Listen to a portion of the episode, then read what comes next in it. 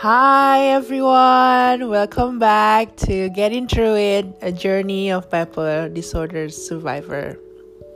It's been a while, I know, I know, but it got me thinking of what I want to do in this podcast and what I want to discuss in this podcast. Since bipolar and love it's very popular in my podcast and that's part 1, now I want to do part 2. So this is bipolar and love part 2. So, guys, my doctor said when I visit her uh, during my medication, monthly medication, that a bipolar person would craving for love, craving for attention, craving for um, someone to shower them with lots, lots, lots of affection. And that happens to me. I recently met someone on Instagram online. We haven't met in physical world yet, but we are texting and chatting through WhatsApp. He showered me with lots of love. It's been four months. And also, people around me warning me about him that he might as well be a scammer or something like that. But because I have this bipolar disorder, I'm craving for attention, I'm craving for love, especially that I'm single now. I'm craving for affection and a purpose in life and that's why I ignore all the signs that are pointed to me. So I ignore every single bit in online dating rules with him. Like when he asks for money or when he asks for like a picture, you know, like not not not your regular picture but like an intimate picture or something like that. There's a sense that you want to fulfill it.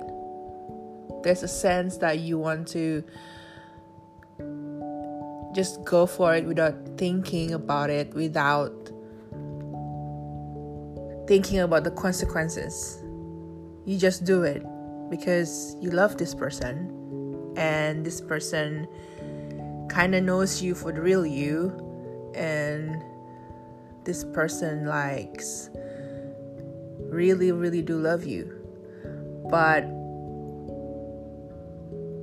there's a sense also that this person is not real. There's a sense also that this person is a scammer and also he's not who he ha- who he say he is. There's a sense that he's fake and something like that.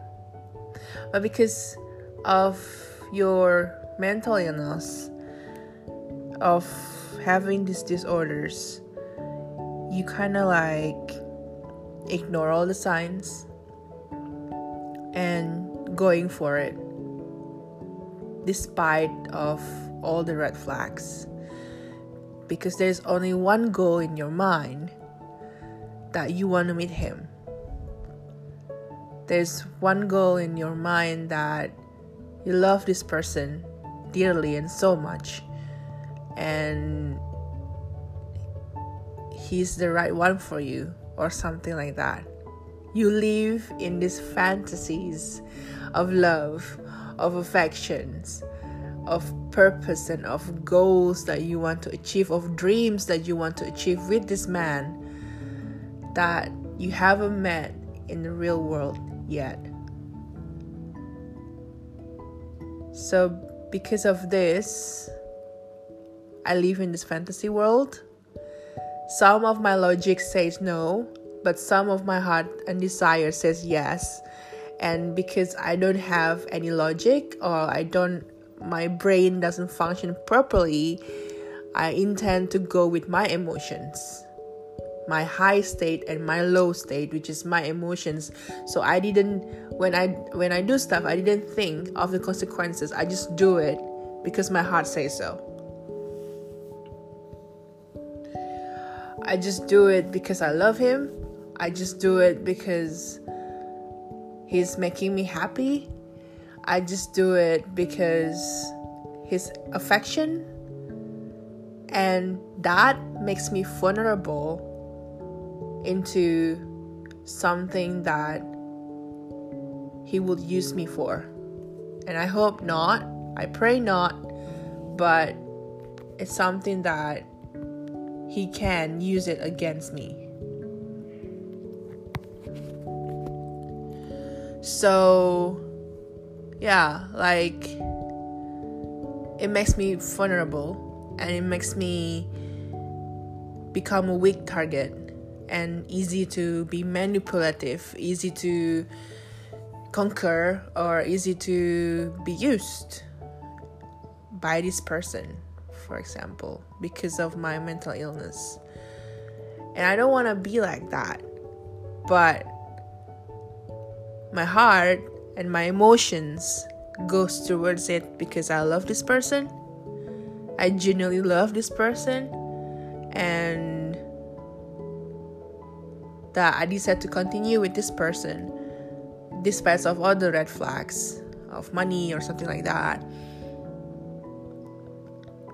Because of love. And in the code of what he said he said that it's true love. But I'm not sure. My logic and my brain said I'm not sure because I did talk to the real person that he impersonates. And this person said that need to complain about him and it has been blocked. That's it. But this man that connects with me in WhatsApp tells me that he's been hacked for days now and that I talked to the hacker instead of the real him and it gets complicated something like that. So my brain says that he's a scammer he's not fake he, i mean he's fake. My brain says my logic says and my um, conscience says that it's too good to be true. But my heart, because I've fallen in love with him, I've shared so many things with him, and he knows me well, then I tend to deny it. There's this one keyword that my doctor says that I kind of forgot, but it's kind of what a bipolar person intends to do. Like doing it. I forgot the words. But it's something like oh longing for love. There's a sense of longing. I think that's that's the word. Sense of longing of love, of affection, of vulnerability, of love, of attention, every single thing that you can think of in love and affection and attention is longing of those things. Because I think that's what a bipolar is. I think that's the mentality of it when it comes to love.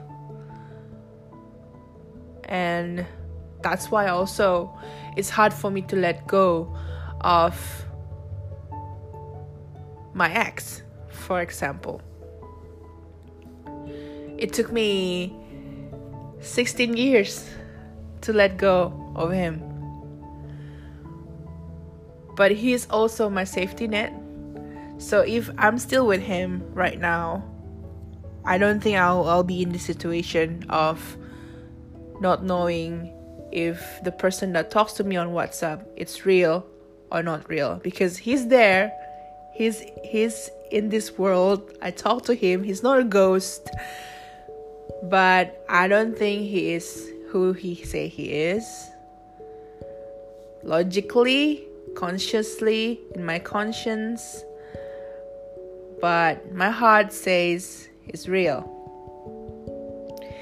He's not fake. He's not a scammer. He loves you and he's there for you always. That's what he wants me to think and um yeah like if my if i'm still with dating with my ex then he would be my safety guard in the sense of i wouldn't date this person on instagram because i'm still dating my ex. But because i'm single there's no more safety nets. There's no more um, loyalty anymore in terms of like, hey, I'm single, I can do whatever I want. So that's what basically I did. I did whatever I want with this person that contacts me on WhatsApp. I take him as my boyfriend right now. That I'm not single anymore, that he's my boyfriend, my online boyfriend, my virtual boyfriend and I shared so many things with him. And if you're listening to this since the beginning, there's a contradiction in between those two cases of my conscience and my heart and my emotions. So, yeah, there we go. That's bipolar and love because sometimes when you have this illness, you are longing for something and you cannot think straight. You cannot think logically. And it's like your whole body and your whole mind and your whole mental state just want to go for it, just want to try it out, just want to see it through, just want to experience experiencing this around and see what happens and time will, t- will tell and something like that until you regret it. And i do hope and i do pray that this is real and i don't regret it and that's going to be the best thing that happened happen in my life. Because he pushed me to my limit. He wants me to be slimmer. He wants me to lose my weight and i can be he can be my motivation to lose my weight and something like that it's a good thing.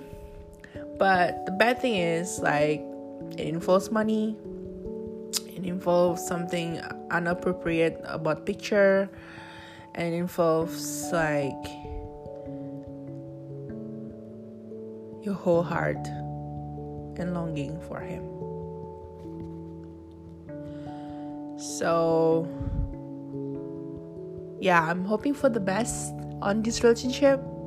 My heart and my emotions say so, but my conscience says otherwise. So I'm still fighting. I I haven't found any peace in this, but I'm praying for the best. Thank you for listening to this podcast, and that's Bipolar and Love. See you on the next episode. I will make part three on this and I hope you like it. Bye!